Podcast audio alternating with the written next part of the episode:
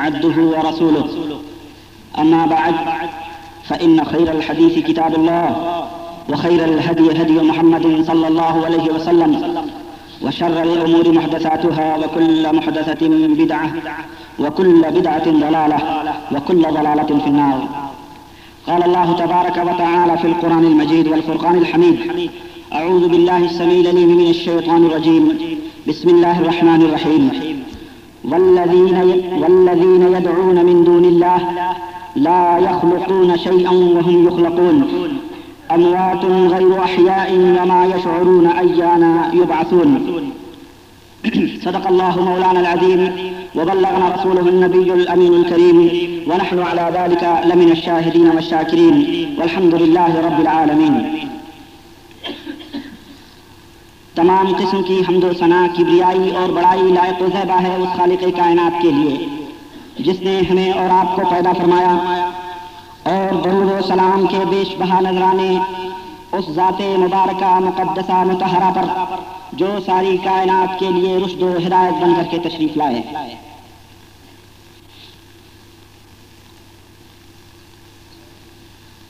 और अल्लाह के अलावा वो दूसरी हस्तियाँ जिनको लोग हाजत रवाई के लिए पुकारते हैं, वह किसी चीज़ के भी खालिक नहीं है। वल्लजीन यदऊन मिन दूनिल्लाह, ला यखलुकून शैअन वो किसी चीज़ को भी पैदा नहीं कर सकते, न किसी चीज़ के खालिक हैं। वहुम युखलकून, बल्कि वो खुद मखलूक है। अमवातुन अमवातुन वो मुर्दा हैं न कि ज़िंदा। वमा यशऊरून अय्यान युबासून। और उनको ये तक मालूम नहीं है कि उन्हें कब दोबारा ज़िंदा करके उठाया जाएगा। कुरान करीम की जिस आयत की तिलावत मैंने की है, उसका तर्जमा मैंने आपके सामने पेश किया। मुआजब हाजिरीन कराम बुज़ुर्गों, दोस्तों और भाइयों पिछले दो हफ्तों से इस्लाम और कब्र की पूजा के मौजू पर खुतबे हो रहे हैं। हज़ार इख्तसार के बावजूद बात लंबी ही होती जा रही है। सोचता हूँ कि मुख्तसरन रोशनी डालकर मौजू को खत्म करूँ, लेकिन फिर अक्ल ये कहती है कि इतनी अहम बात और इतनी इख्तसार के साथ पेश करना यह अच्छी चीज़ नहीं है। क्योंकि मुसलमान आज जिन बुराइयों और जिन गुनाहों में फंसे हुए हैं, उनमें सबसे बड़ा गुनाह, सबसे बड़ा गुनाह अकबरुल कबायर वो गुनाह है जिसकी वजह से पिछली कौमों को अल्लाह रब्बुल इज़्ज़त ने तहस नहस कर दिया था। आज मुसलमान उसी बड़े गुनाह के अंदर मुलविस और वो गुनाह क्या है? वो गुनाह है शिरक बिल्ला दुनिया की तारीख में, दुनिया की तारीख में, कुरान करीम के और पलट के आप देख डालिए। तारीख और सीरत की किताबें आप पलट के देख डालिए। दुनिया की तारीख में जिस कदर कौमें बर्बाद हुई, उनकी असली खराबी क्या थी? वो शिरक बिल्ला। और आज हमारी मुस्लिम कौम भी इसी शिरक और बदअकीदगी की वजह से हिलाकत तबाही, नुकमत बर्बादी के बहाने के ऊपर पहुँच चुकी है। अल्लाह रब्बुल इज़्ज़त ने इरशाद फरमाया, कुल सीरू फिल अर्द, फंजुरू कैफ कान आखिबतुल लदीन मिन क़ब्ल, कानू कान अक्सरुहुम मुशरिकीन। सूरह रूम। ऐ मेरे महबूब, सल्लल्लाहु अलैहि वसल्लम, इनसे कह दीजिए, इनसे कहो कि जरा ज़मीन में चल फिर के देखो तो सही कि तुमसे पहले कितनी ही बस्तियाँ थी कि आखिर उन्हें तहस नहस कर डाला गया, उन्हें बर्बाद कर दिया गया। उनका जुर्म भी तो था और क्या था? कि कान अक्सर मुशरकिन, कि उनमें अक्सरियत जो थी लोगों की वो मुशरक बना दी गई। और एक हदीस मुझे याद आती है। एक हदीस में आता है कि अल्लाह रब्बुल इज़्ज़त ने हज़रत जिब्रील को एक कौम की तरफ़ भेजा कि जा करके उस कौम को बर्बाद कर डालो। हज़रत जिब्रील ने कहा परवर दिगार उसमें अल्लाह का एक नेक बंदा है। अल्लाह का एक नेक बंदा है मुहिद है। जो तेरी इबादत में दिन रात लगाए रहता है, मैं उस बस्ती को कैसे बर्बाद करूँ? परवर दिगार ने फरमाया, उसी से शुरू कर। उसी से शुरू कर। क्योंकि दुनिया के अंदर मेरे साथ शिरक किया जा रहा था। लोग बुराइयों के अंदर मुलविस थे, पर वो अपने कमरे से निकल के लोगों को बुराइयों से नहीं रोकता था। उसी से शुरू कर। उसको पहले उसको पहले बर्बाद कर, फिर बात दूसरों को बर्बाद तो ये ना सोचो कि हम अकेले मुहिद हैं, किताबों सुन्नत के बारी हैं तो हम गेहूँ के साथ नहीं पीते जाएँगे, गेहूँ के साथ घुल भी पीते जाते हैं। अक्सरियत मुशरक हो, अकलियत अगर सही रास्ते पर हो, अल्लाह का आज़ाद आएगा तो दोनों को लपेट लेगा इसलिए मुहिदों के ऊपर जो मुशरक नहीं है, किताबों सुन्नत के दाई हैं, उनके ऊपर ज़रूरी है कि वो उठें और शिरक के और जिन जिन चीज़ों पे गौरुल्लाह की मत लगी हुई है, उस चीज़ को इस दुनिया से नीच तो नाबूद कर दें। बिना किसी खौफे खौफे नौमत लाइन के, बिना किसी मलामत गरों के मलामत के डर से डरो उन मलामत गरों के जुबानों से, ये मलामत करते रहेंगे करते रहेंगे, लेकिन अपने आकबत की फ़िक्र करो। मिटा दो इन निशानों को जिसके ऊपर गैरुल्लाह की मोहर लगी हुई है, और सबको झुकाओ उस परवरदिगार के दरगाह तक ये हम सबका ये फ़र्ज़ है। और हज़रत अनस रज़ी अल्लाह एक बहुत जलील कद्र सहाबी हैं। बनु अमैया के जमाने में हालात देख करके रोया करते थे। कहते थे कि अफसोस यह है कि नबी के जमाने का दीन बाकी न रहा। नबी के जमाने का दीन बाकी। न रहा, रोया करते थे। कब की बात है ये? बनु मैया के दौर की। सौ साल हुए थे, दो सौ साल हुए थे तकरीबन। इस्लाम नबी करीम वसल्लम, यानी इस्लाम को दुनिया में आए हुए। उस वक्त की बात है, सहाबा मौजूद थे। रोया करते थे ये देख करके कि नबी सलाम के जमाने का दीन बाकी न रहा। आज चौदह सौ बरस हो गए। अगर आज वो इस जमाने को देखते और इस जमाने के मुसलमान मुश्रिकों को देखते तो क्या कहते? क्या कहते? जरा सोचो तो सही। क्या वो हमें मुशरक न करार देते? क्या हमें वो मुशरक न बनाते? और हम उन्हें इस मुशरक करार देने पर बुरा नाम न देते? बेशक देते। क्योंकि उस वक्त इस वक्त के इस्लाम में, अब अगर कोई चीज़ बाकी रह गई है तो वो सिर्फ़ इस्लाम का लफ्ज वो सिर्फ़ इस्लाम का लफ्ज है। या चंद जाहिरी रसूल और जाहिरी इबादतें हैं, और वो इबादतें भी बिदात खराफात की मिलावट से पाक नहीं है। उसके अंदर भी बिदात खराफात की मिलावट मौजूद है। किताबुल्लाह कुरान करीम जिस तरह जैसी आसमान से उतरी थी बेहमदिल्ला बिला किसी खयानत के, बिला किसी कमो बेशी के, अल्हम्दुलिल्लाह आज तक मुसलमानों के हाथों में मौजूद है। सुन्नत रसूलुल्लाह सल्लल्लाहु अलैहि वसल्लम भी किताबों में महफूज मुसलमानों के हाथों में मौजूद है। मगर कितनी बड़ी बदनसीबी है कि दोनों की दोनों किताबें मुसलमानों की नज़रों से गायब हैं या गायब कर दी गई दोनों किताबें मुसलमानों की निगाहों से ओझल हैं, महजूर और मसरूफ हैं। अलमारियों की जीनत बनी हुई है। हिया बहुत ज़्यादा लोग अगर इस्तेमाल करते हैं तो गंडों काबीजों पलीतों या मुर्दों के लिए कुरान खानी और ईसाले सलाद के लिए इस्तेमाल की जाती है। और सुबह शाम ताक में रख करके रेशमी गलाब में उसके अंदर अगरबत्तियाँ सुलगाई जाती है।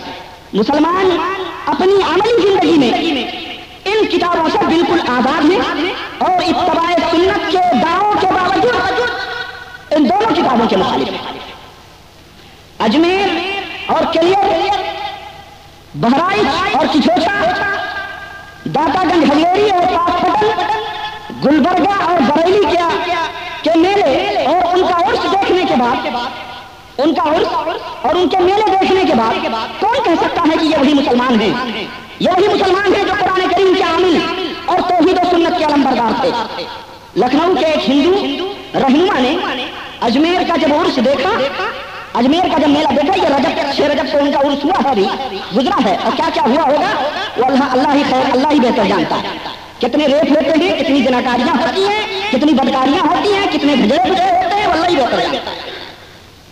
तो उसने जब अजमेर का उर्स देखा तो उर्स देखने के बाद उसने कहा कि अब तक मुझे शक था कि हिंदू और मुसलमानों में इतिहाद हो सकता है। हिंदू और मुसलमानों में इतिहाद के बारे में मुझे शक था। मगर आज मुझे यकीन हो गया है कि हिंदुओं में और मुसलमानों में इतिहाद हो सकता है। क्यों? इसलिए कि मुसलमानों के मज़हब में और हमारे मज़हब में अगर कुछ फ़र्क है तो सिर्फ़ नामों का फ़र्क है। हकीकत दोनों धर्मों की एक ही ये अजमेर का उर्स देख करके उस हिंदू का बयान है। और ये बात उसने सैंड परसेंट सद फ़ीसद उसने सच कही थी। इसलिए इस वक्त हिंदुओं और मुसलमानों के शिरक में अगर कोई फ़र्क है तो सिर्फ़ नामों और तरीकों ही का फ़र्क है, वरना हकीकत तकरीबन एक ही है। हिंदू बुतों के सामने झुकता है, मुसलमान कब्रों के सामने झुकता है। हिंदू राम और कृष्ण की पूजा करता है, मुसलमान जीलानी और अजमेरी की पूजा करता है। हिंदू शंकर और गणेश को देवता मानता है, मुसलमान बहाउद्दीन गंज शकर निजामुद्दीन, औलिया और दातागंज हजवेरी को अपना दाता मानता है। हिंदू, दुर्गा, लक्ष्मी, काली माँ की पूजा करता है। तो मुसलमान, हज़रत, बीबी बीबी, आसिया की पूजा करता है। यानी वहाँ भी औरतों की पूजा होती है तो यहाँ भी औरतों की पूजा होती है। हिंदू मुसीबतों और परेशानियों में राम, लक्ष्मण, विष्णु, ब्रह्मा सेवा को पुकारता और कहता हे राम, हे लक्ष्मण, हे विष्णु, हे ब्रह्मा, हे गणेश महाराज तो मुसलमान, या घोष या दादा गंज हजवेरी या अली मुश्किल कुशा या बाबा कलियर, या बाबा सैयद, या पीराने पीर पुकारता है। हिंदू अगर गाय मुसलमानों ने बड़े हुए, मरे हुए भैंस, मरे हुए भैंसे और तोते और बिल्लियों और क्या कहते हैं, कुत्तों की पूजा शुरू कर दी है। उनके मजार बनाकर पूजना शुरू कर दिया है। हिंदू अगर अपने मरे हुए गुरुओं, महंतों, पीरों, फकीरों को जलाकर, उनकी राख लाकर, उसकी समाधि या कब्र बनाता है तो मुसलमान अपने बुज़ुर्गों की कब्र की ईट या वहाँ की खाद और मिट्टी ला करके उसका चिल्ला बनाता बनाता है या नहीं बनाता? हिंदू अपने महंतों और पीरों के आश्रम बनाते हैं तो मुसलमान अपने बुज़ुर्गों की खानकाहें तामीर करता, हिंदू काशी मथुरा द्रौपदी की यात्रा करता और उसकी जियारत के लिए जाता तो मुसलमान अजमेर के लिए बगदाद, बहराइच पाकपटन गुलबर्गा की जियारत के लिए सफ़र और यात्रा करता है। हिंदू अपने इन पवित्र स्थानों पर हर साल मेले लगवाता है तो मुसलमान भी हर साल मुख्तलिफ़ मजारों पर मेले लगवाता है। हिंदू अगर अपने देवी देवताओं के नाम के चढ़ावे चढ़ाता है वहाँ नारियल बुंदियाँ जलेबियाँ फूल पत्तियाँ चादरें चढ़ाता है तो मुसलमान भी अपनी बनाई हुई झूठी या सच्ची कब्रों पर मिठाइयाँ बताशे अगरबत्तियाँ नारियल चादरें चढ़ाता है। हिंदू अगर अपने मंदिरों पर गाय, बकरे वगैरह का दान करता है तो मुसलमान भी अपने दरगाहों पर बकरे, मुर्गे दान करते हैं और नज़र करते हैं। हिंदुओं की मंदिरों पर बैठने वालों को पुजारी कहा जाता है तो कब्रों के ऊपर भी बैठने वालों को मुजावर कहा जाता है। मुसलमान हिंदू मंदिरों और स्थानों के महंतों और पंडितों के हाथ पैर चूमते और चाटते और धुलकर पीते हैं तो मुसलमान भी अपने पीरों, मुजावरों, सज्जादा नशीनों के हाथ पैर चूमते और धुलकर पीते हैं, और मैंने कुछ पिया अल्लाह माफ़ करे, मैंने खुद पिया चूमा भी हिंदू अपने बुतों के सामने मंदिरों में भजन गाते हैं तो मुसलमान अपने दरगाहों में मजारों के सामने कव्वालियाँ गवाता है कहाँ कहाँ तक, कहाँ कहाँ तक मुशाबहत बयान करो? कहाँ कहाँ तक बतलाऊं कि इन मुसलमान मुशरिकों के अंदर और उन काफिरों हिंदुओं के तरीकों में कोई फ़र्क नहीं। सब बराबर हैं। इन कब्र परस्तों के अकीदों को खोल खोल करके कहाँ तक बयान करूँ? फिर भी ये नहीं समझते। गरज हर जहत से काफिर हिंदुओं के तरीके हैं, जो आज इन मुसलमान अपने मदारों और मुर्दों के साथ करते हैं। और ये कहना कि जनाब, हम कब्र की पूजा नहीं करते, हम उन कब्र वालों को अल्लाह नहीं समझते, उन्हें खालिक को मालिक नहीं समझते, ये सरासर झूठ और बकवास की बात है। बेकार की बकवास बात है। क्यों? इसलिए कि हिंदू भी एक अल्लाह के अलावा किसी की भी पूजा अल्लाह समझकर नहीं करता। एक अल्लाह को वो भी मानता वो जो इन बुतों को पूजता है, वो ये कहता ये अल्लाह। है यह इन्होंने हमें पैदा किया या हमें रोजी देते नहीं। वो अल्लाह को तो जानता है, पर इनकी पूजा अल्लाह समझ के वो नहीं करता। और मैं ये कहता है, बल्कि दोस्तों, वो कुछ और नाम देता है, और ये मुसलमान उसके कुछ और नाम देते हैं। हकीकत दोनों की एक है, लेकिन नामों के बदलने से हकीकत तो थोड़ी बदल जाती है। नामों के बदलने से हकीकत नहीं बदलती। और इस दौर के अंदर एक अकलमंद और हताश आदमी के लिए इन मुसलमान मुशरकों के हालात और ख्याल मालूम करना एक नाकाबिल बर्दाश्त मुसीबत बन चुका है। इसी इस ये ऐसा फिरका है या ऐसे लोग हैं कि इस फिरके में अकल की भी दानिश की भी और नकल की भी किताबों के अंदर भी ये दोनों की कमी अकल और नकल दोनों का काल है इस फिरके के अंदर। एक तरफ़ ये फिरका तस्लीम करता है कि अल्लाह अल्लाह है अल्लाह समीओ बसीर है। अल्लाह आसमानों और जमीनों का मालिक है। एक जर्रा भी उससे ओझल नहीं है। इस बात का अकीदा यह फिरका रखता है। और न बगैर कि उसकी मर्ज़ी के कोई हरकत कर सकता है। वो हमसे दूर नहीं, नज़दीक है। और इतना नज़दीक है कि शहर से भी ज़्यादा नज़दीक है। हम वो फिर वो रहमान रहीम भी है। वो गफूर गफ्फार भी है। सखी है। बेहिसाब देता है। जब बार बादशाह नहीं कि किसी को अपने दर पर आने न दे। हर लंगर जारी है। हर वक्त उसका दरवाज़ा खुला है। हर वक्त उसका हाथ फैला है। ये सब और इससे ज़्यादा ये फिर मानता है। अल्लाह के बारे में अकीदा रखता है। मगर मगर मगर ये लफ्ज मगर जो है ना, इसके आगे अकल दानिश की मौत मगर, इसके आगे अकलो दानिश सर जीतती है। इंसानियत और शराफत का मातम है। मगर के बाद क्या है? मगर मगर के बाद यह है कि कब्रों के सामने झुकना ज़रूरी है। मगर के बाद यह है कि मुर्दों से मिन्नतें मानना ज़रूरी है। सिफारिशों सिफात के बगैर उस अल्लाह के दरबार में पहुँचना नामुमकिन है। मगर ये कब्र गौसे आज़म की है, जो मर जाने के बाद भी गौस हैं। दरगाहें मददगार हैं। मलकुल मौत से कब्ज की हुई रूहों को वापस ले आते हैं। रूहों का थैला छीन लेते हैं और कब्र में मुनकल नकीर को मार के भगा भी सकते हैं। ये महबूब सुबहानी है आशिक जानिसार को ज़िक्र करके मजबूर करते हैं। हलवेरी है, जो सबसे बड़े दाता है। खाली हाथ कभी वापस नहीं लौटाते ये गरीब नवाज़ हैं, जो मरने पर भी मुठ्ठियाँ भर भर के देते हैं। चुनाचे इस्लाम के दावेदार, झुंड के झुंड जूख दर जूख कब्रों पर जाते हैं माथे झुकते हैं, नाक रगड़ते हैं, और वो सब कुछ करते हैं, जो एक शरीफ और एक खुददार इंसान किसी मखलूक के सामने नहीं कर सकता। करते और अगर कहा जाता है कि जनाब, ये क्या करते हो? इस्लाम ने इससे मना किया है, शरीयत ने इससे रोका है, इसने शरीयत ने इसको शिरक ठहराया है, शरीयत ने इस्लाम ने इसकी सजा जहन्नम बतलाई है। तो जवाब मिलता है, तुम क्या जानो? तुम क्या जानो? तुम तो मरदूद हो, तुम तो वहाबी हो, तुम तो ज़ाहिर को देखते हो, हम बातिल को देखते तुम कब्र के ऊपर ईट और पत्थर को देखते हो, हम बाबा को देखते हम बातिल को देखते हैं। तुम वहाँ भी हो, हम हनफी हैं। तुम्हें क्या मालूम?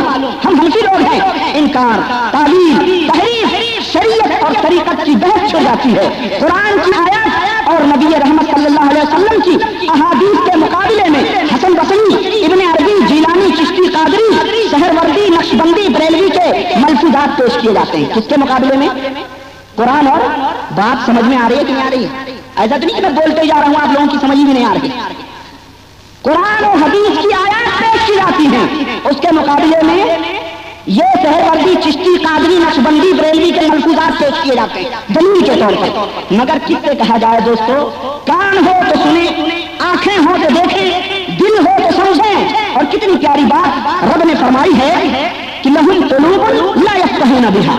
लहुम कुलूब ला लहुम आयुन ला युबसिरून बिहा व लहुम आदान ला यस्माऊन बिहा उलाइका कल अनआमी बल हुम अदल सूरह आराफ आयत नंबर 189 अल्लाह रब्बुल इज़्ज़त ने फरमाया ये मुशरिक जो है ना ये मुशरिक इनके कान इनके दिल तो हैं ला यफ्कहून बिहा लेकिन इनकी समझ में नहीं आती बात इनके दिल हैं पर ये समझते नहीं इनकी आँखें तो हैं पर ये उससे देखते नहीं हैं इनके कान तो उससे वो सुनते नहीं हैं। उलाई का कल अनाम अनाम। ये जानवर है जानवर है। अनाम कहते हैं किसको? जानवर ये जानवर है, बल अदल बल्कि जानवरों से भी गए गुजरे। ये मुशरिक ये मुशरिक कुफ्फार जानवरों से भी गए गुजरे। और कितनी प्यारी बात अल्लाह रब्बुल इज़्ज़त ने फरमाई। और ये सिर्फ़ आवाम का हाल नहीं है। ये सिर्फ़ आवाम बेचारों का हाल नहीं है। बल्कि उन लोगों का भी हाल है, जो मुँह फाड़ फाड़ के वारिसी का लेबल लगाते। हैं अल्लामा साहब हैं, मुफ्ती दौरा हैं, मुफ्ती फला हैं, फलाने मदार के सज्जादा नशीन हैं, फलाने बाबा के दरगाहों के ऊपर बैठने वाले ये हज़रत हैं, फलाने पीर हैं। यही लोग हैं जो उम्मत मोहम्मदिया के लिए असली फितना और तमाम तबाहियों का सबब बने। यही वो उलमाए क्यों हैं। यही इस उम्मत के बुरे उलमा हैं, फकीरी हैं, ये फरीसी है, ये सदूकी है, ये रोशयासीन हैं। ये रोशयासीन हैं। शैतानों के सरदार हैं। इन्होंने ही शरीयत की तहरीक की है। इन्होंने ही किताबों सुन्नत का दरवाज़ा मुसलमानों के ऊपर बंद किया है। इन्होंने ही इस्लाम का नाम लेकर मुसलमानों के दिलों से इस्लाम को उखाड़ फेंका है। तेरह सौ बरस की पूरी तारीख हमारे सामने खुली रखी है कि वो कौन सी मुसीबत है जो इन मुल्लाओं के, इन मौलवियों के हाथों ना आई हो। वो कौन सी गुमराही है जिसका झंडा इन बुरे उलमा ने अपने कांधों पर न उठाया हो। और हज़रत अब्दुल्ला इब्ने मुबारक रहमतुल्लाह अलैह कह गए थे कि वहल बदलत दीना वहल बदलत दीना इल्लल मुलूकु व अहबारु क्या दीन को बादशाहों, बुरे उलमा और सूफियों के अलावा किसी और ने बर्बाद किया है? यही तीनों ने बर्बाद किया है। बुरे और बादशाह और ये सूफी ये सूफी, इन्हीं तीनों ने मुसलमान, इन्हीं तीनों ने इस्लाम को बर्बाद किया है। और यही बुरे और सूफी हैं, जिन्होंने इस्लाम का नाम लेकर तरीकत विदात की तारीख दुनिया के अंदर फैलाई है। मुसलमानों, सोचो, तारीख हमारी बड़ी बड़ी है। गौर करो, अपने जहनो दिमाग को खोलो और हो जाओ और हमें बताओ कि क्या ये झुकी हुई गर्दनें आज जो भी झुकी रहेंगी, क्या ये पेशानियाँ यू ही दुनिया के अंदर ठुकराई जाएँगी? क्या इन मुंहों पर इसी तरह छूटा जाएगा? ये बस्तियाँ, ये जिल्लत और उस्मानियाँ इसी तरह हमारे घरों के ऊपर रहेंगी? मुसलमानों, तुम जिस मालिक के ऊपर ईमान रखते हो, तुम जिस मालिक के ऊपर ईमान लाए हो उसका तो फरमान यह है कि वन तुम आलौना वन तुम आलौना, इन कुल तुम मोमिन कि सरबलंद तुम ही रहोगे, गालिब तुम ही रहोगे, बशरते से तुम मोमिन हो। मुसलमानों, ये गौर करो अल्लाह के इस फरमान पर। अगर इस फरमान खुदामंदी को हक मानते हो, इस फरमान खुदामंदी को हक जानते हो तो ये भी मानो कि अब तुमने इस ईमान के हामिल नहीं रहे। तुमने इस ईमान के ऊपर अमल करने वाले न रहे। सबूत दरकार हो तो एक तरफ़ मस्जिदों के अंदर झाँक कर देखो एक तरफ़ मस्जिद के अंदर झाँक कर देखो और दूसरी तरफ़ कब्रों और आस्थानों पर अकीदतमंदों के हजूम और भीड़ को देखो। ये हकीकत रोज रोशन की तरह सामने आ जाएगी कि अकीदत मंदी के साथ दुकानदारी ने ईमान के साथ क्या क्या मामला किया है और क्या क्या गुल खिलाए हैं। बुज़ुर्गों और अलिया अल्लाह की कब्रों की कीमत वसूल की जा रही है और उस कीमत को मन सलवा समझ करके खाया जाता है। वहाँ मुजावरत और कलंदरी है, वहाँ सजदे और तवाफ है, वहाँ रोना और गिराना है, वहाँ शिरनी और चादरें हैं, वहाँ तबरुक और चढ़ाने हैं घर घर इन कब्रों पे मिलेगी जिससे अल्लाह की किताब और उसके नबी सलाम ने मना फरमाया था और जिसमें मुतला होने वालों को दुनिया में जिल्लत और आखिरत में जहन्नम की आग से अल्लाह उसके रसूल सल्लल्लाहु अलैहि वसल्लम ने डराया था। प्यारे नबी सल्लल्लाहु अलैहि वसल्लम, इरशाद फरमाते हैं, सही मुस्लिम की रिवायत, हज़रत जुंदुब रज़ी अल्लाह तआला इसके रावी, काला समिअत नबी सल्लल्लाहु अलैहि वसल्लम, यक़ूल अला अला व इन्न मन कान क़बलकुम कानू यत्तखिज़ून क़ुबूर अंबियाइहिम व सालिहीहिम मसाजिदा, अला फला तत्तखिज़ुल क़ुबूर मसाजिदा। इन्नी अनहाकुम अन ज़ालिक रवाहु मुस्लिम कि लोगों, कान खोल कर सुन लो, ये पैगंबर इस्लाम का फरमान। अला लोगों, कान खोल कर सुन लो कि तुमसे पहले जो लोग गुजरे हैं, उन्होंने अपने अंबिया और अपने औलिया की कब्रों को इबादत गाह बना लिया था। तुमसे पहले लोग जो ये हदीसें नहीं समझ में आती? नहीं आती समझ में? ये अल्लाह के नबी का पैगाम नहीं समझ में आता? कहते जी हमारी समझ में नहीं तो हदीस तुम क्या समझ सकते इतनी खुली हुई हदीसें इनकी समझ में नहीं आती। बलहुम कल अनाम बलहुम अदल। ये जानवर हैं, और बल्कि जानवर से भी गए गुजरे हैं। अल्लाह और उसके रसूल का फरमान उनके अक्ल में नहीं आता। अल्लाह के हदीस फरमाते हैं, खबरदार सुन लो। जो लोग गुजरे हैं तुमसे पहले, उन्होंने अपने अंबिया और अपने औलिया की कब्रों को इबादत गाह और सजदा गाह बना लिया था। सुनो, तुम कब्रों को सजदा गाह न बनाना। तुम कब्रों को सजदा गाह न बनाना। मैं इस काम से तुमको मना करता हूँ। किसकी रिवायत है ये? सही मुस्लिम की राबी हज़रत जुंदुब रदी अल्लाह तआला इतनी सच्ची रिवायत। फिर भी ये मुशरिक जो है कब्रों का प्रस्तार पुजारी, गिरा और रब्बे जलाल ने इरशाद फरमाया, वल्लजीन यदऊन मिन दूनिल्लाह, ला यखलुकून शय्यन व हुम युखलकून। अमवातुन गैरु अहयाइन व मा यशऊरून युबातून। और अल्लाह के अलावा वो दूसरी हस्तियाँ जिनको ये लोग पुकारते हैं, वो किसी चीज़ के भी खालिक नहीं है। वो किसी चीज़ के भी खालिक नहीं है बल्कि वो खुद मखलूक है पैदा किए गए हैं। मुर्दा है ज़िंदा नहीं है। मुर्दा है ज़िंदा। इस पॉइंट के ऊपर जरा मैं थोड़ा टाइम लूँगा। आप जरा गौर से सुनिएगा। बल्कि वो मुर्दा है ज़िंदा नहीं है। और उनको यहाँ तक मालूम नहीं कि उन्हें ज़िंदा दोबारा कब उठाया जाएगा। उन बेचारों को पता नहीं है। ये कुरान करीम के अल्फाज साफ़ बतला रहे हैं कि यहाँ खास तौर पर यहाँ जिन बनावटी महबूदों की तरदीद की जा रही है, यहाँ खास तौर पर जिन बनावटी महबूदों की तरदीद की जा रही है, वो कौन लोग हैं? वो ना तो बुद्ध हो सकते हैं। गौर से सुनना मेरी बात को। ना तो वो बुद्ध हो सकते हैं। वल्लदीन वल्लदीन मिंदूनिल्ला जो लोग अल्लाह को छोड़कर ऐसी हस्तियों को पुकारते हैं वो क्या है? वो अल्लाह की मखलूक है, वो कोई चीज़ पैदा नहीं कर सकते हैं। यहाँ अल्लाह जिस बुद्ध की, जिन जिन लोगों की तरदीद करता है, वो क्या है? वो ना तो बुद्ध हो सकते हैं और ना ही शैतान हो सकते हैं और ना ही फरिश्ते हो सकते हैं। बल्कि इस आयत करीमा से मुराद साफ़ साफ़ कब्रों वाले हैं। कब्र वाले हैं। क्यों? क्योंकि वो ना तो फरिश्ते हैं और ना तो वो लकड़ी के बुद्ध हैं और ना ही वो जो है शैतान हो सकते हैं। साफ़ साफ़ इससे मुराद जो है कब्र वाले हैं। क्योंकि शैतान और फरिश्ते तो ज़िंदा हैं। शैतान और फरिश्ते तो ज़िंदा हैं। और रब ये कहता है कि अमवातुल गैरो अहिया। वो क्या है? मुर्दा है, ज़िंदा नहीं। मुर्दा है, ज़िंदा नहीं है। तो सवाल यह है कि शैतान और फरिश्ते तो इससे निकल गए। और इसी तरह से अल्लाह रब्बुल इज़्ज़त ने फरमाया कि वो अयाना युबासून, और उन्हें पता नहीं है कि वो कब दोबारा ज़िंदा उठाए जाएँगे। इस आयत के टुकड़े से लकड़ी के बुत पत्थर के बुत निकल गए। क्यों? इसलिए कि लकड़ी और पत्थर को दोबारा उठाया जाना ये तो है ही नहीं कि वो दोबारा उठाए जाएँगे। उनको ज़िंदा करके उनको दोबारा ज़िंदा करने का सवाल ही नहीं पैदा होगा क्योंकि ये तो खुद मुर्दा है। और फिर ज़िंदा दोबारा उठाए जाने का उनको सवाल ही नहीं पैदा ला महाला वमा यशरून अयाना युबासून से मुराद। कि वो दोबारा उठाए जाएँगे? मुराद अम्बिया शोहदा, बुजुर्गान दीन और दूसरे मुतदी इंसान भी हो सकते हैं, जिनको उनके मोतकदीन ने उनके मानने वालों ने दस्तगीर पीराने पीर दातागंज बख्श, मुश्किल कुशा फरियाद रख गरीब नवाज़ और मालूम क्या क्या करार दे करके हाजत रवाई के लिए पुकारना ये शुरू कर देते हैं। तो इस आयत करीमा में वाजह तौर पर, इस आयत करीमा से ये मालूम होता है कि ये कब्रों से ये जो अल्लाह ने फरमाया है, इससे मुराद ये कब्र परस्त लोग हैं। और उस जमाने में कब्रों की पूजा होती थी और कोई कह सकता है कि जनाब, मुल्क अरब में जहाँ कुरान नाजिल हुआ है, वहाँ और जिन आयात से आप ये दलील पकड़ते हैं कि इससे मुराद कब्र परस्त है, इन पीरों, शहीदों, वलियों के लिए जहाँ कर रहे हैं आप ये दलील, वहाँ इस तरह के महबूद तो नहीं पाए जाते थे। मुल्क अरब में इस तरह के महबूद तो नहीं पाए जाते थे।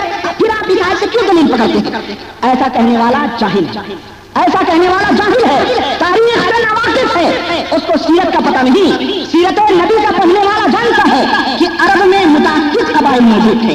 मुताबिक कबाइल मौजूद थे। मतलब नदिया गस्तान कल्ब तगलब कनाना, हर्फ, काब वगैरह वगैरह ये कबीले पाए जाते थे। और इनमें यहूदी और नसरानी भी पाए जाते थे। इनमें यहूदी और नसरानी भी पाए जाते थे। और ये दोनों मजाहिब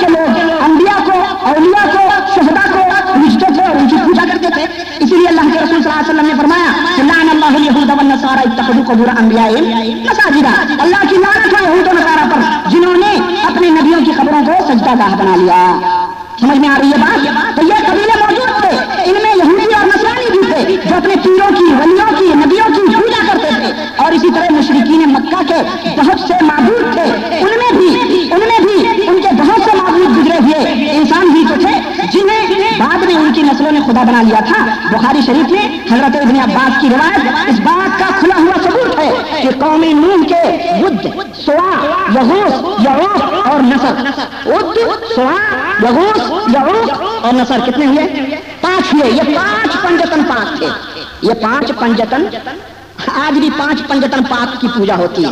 ये ना सोचे आपकी पहले नहीं थे, पहले भी थे कुरान में। पहले भी पाँच पंजतन पाक थे, आज भी ये पाँच पंजतन पाक यहाँ नाम बदल दिया गया है, ये पाँच पंजतन पाक थे? और ये सब औलिया थे। ये सब कौन थे? सालहीन थे। अल्लाह के नेक बंदे थे, बुज़ुर्ग थे, जिन्हें बाद के लोगों ने खुदा बनाकर पूजना शुरू कर दिया था। बाद उनकी कब्रों को पूजने लगे, और बाद उनके मुजस्मे और बुद्ध बनाकर उनसे वाबस्ता हो गए। अरब में भी इनकी खूब पूजा हो रही थी। अब्बास फ़ी कौलिही ताला, वकालू ला तदरुन्ना आलिहतकुम, वला तदरुन्ना वद्दन, वला सुआन बड़ा यहूसा बड़ा यहू का नसरा, सूरह नूह, आयत नंबर तेईस। इबन अब्बास रज़ी अल्लाह तला कुरान करीम की इस आयत की रोशनी में इसकी तफसीर फरमाते हैं, जिसमें अल्लाह रब्बुल इज़्ज़त ने इरशाद फरमाया, कि इन मुशरिकों ने कहा, नूह के मानने वालों ने कहा, ला तजरुल्लाह लोगो ये नूह जो बुला रहा है अल्लाह की तरफ़, इसकी बात में ना आना, अपने माबूदों को न छोड़ना बला तजरुल्ला वद्दन, और न छोड़ना वद्द को, और न सुहा को और न यहूस को और न यहूस को और न नसर को। ये पाँचों को न छोड़ना।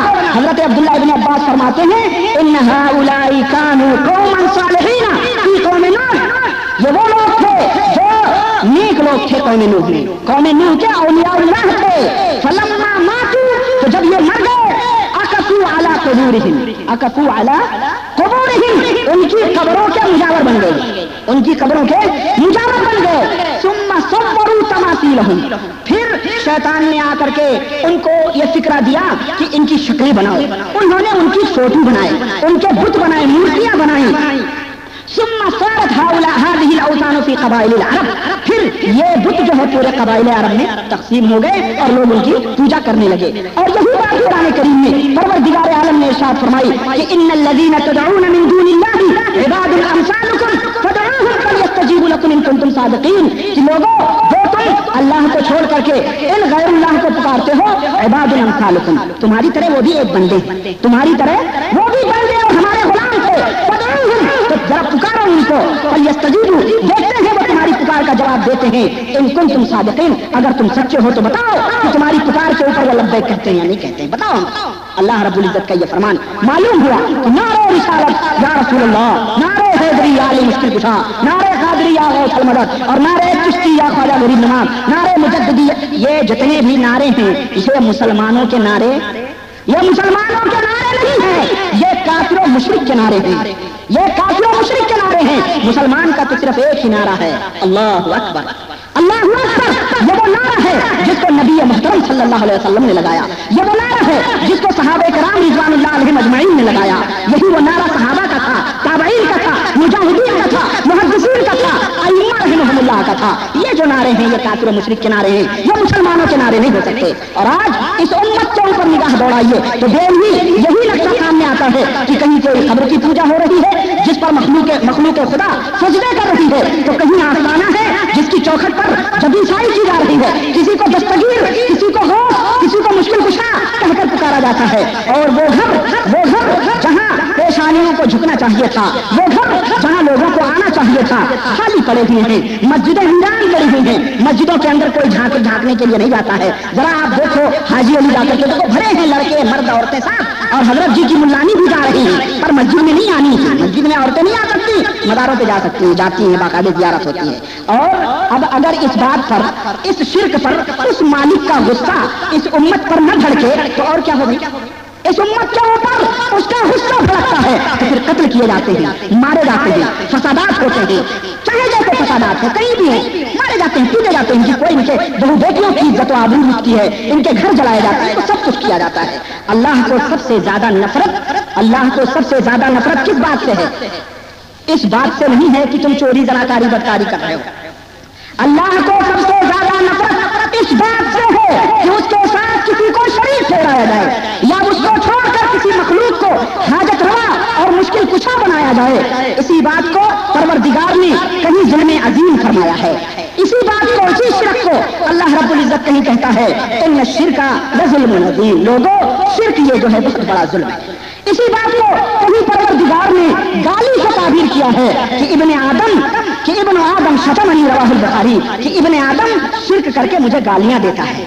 शिरक करके मुश्रिको, जरा सोचो, रब को गाली देते हो, और रब को गाली देने वाला मोमिन मुसलमान नहीं हो सकता है। हमारे नबी को गाली दे तो काफिर है, उनकी शान में तोहीन करे तो काफिर है, और ये तो नबी अल्लाह को गाली देता है। शतमनी इब्न आदम, इब्ने आदम मुझे गाली देता है, शिरक। शिरक करके इब्ने आदम मुझे गाली देता है। और हद यह है कि जो शख्स शिरक करके बिना तौबा मर जाए, परवरदिगार उसके बारे में इरशाद फरमाता है कि इन्नहु मैं युशरिक बिल्लाह, फकद हर्रम अल्लाहु अलैहि जन्ना। जो शिरक करेगा, अल्लाह ने जन्नत को उसके ऊपर हराम करार दिया है।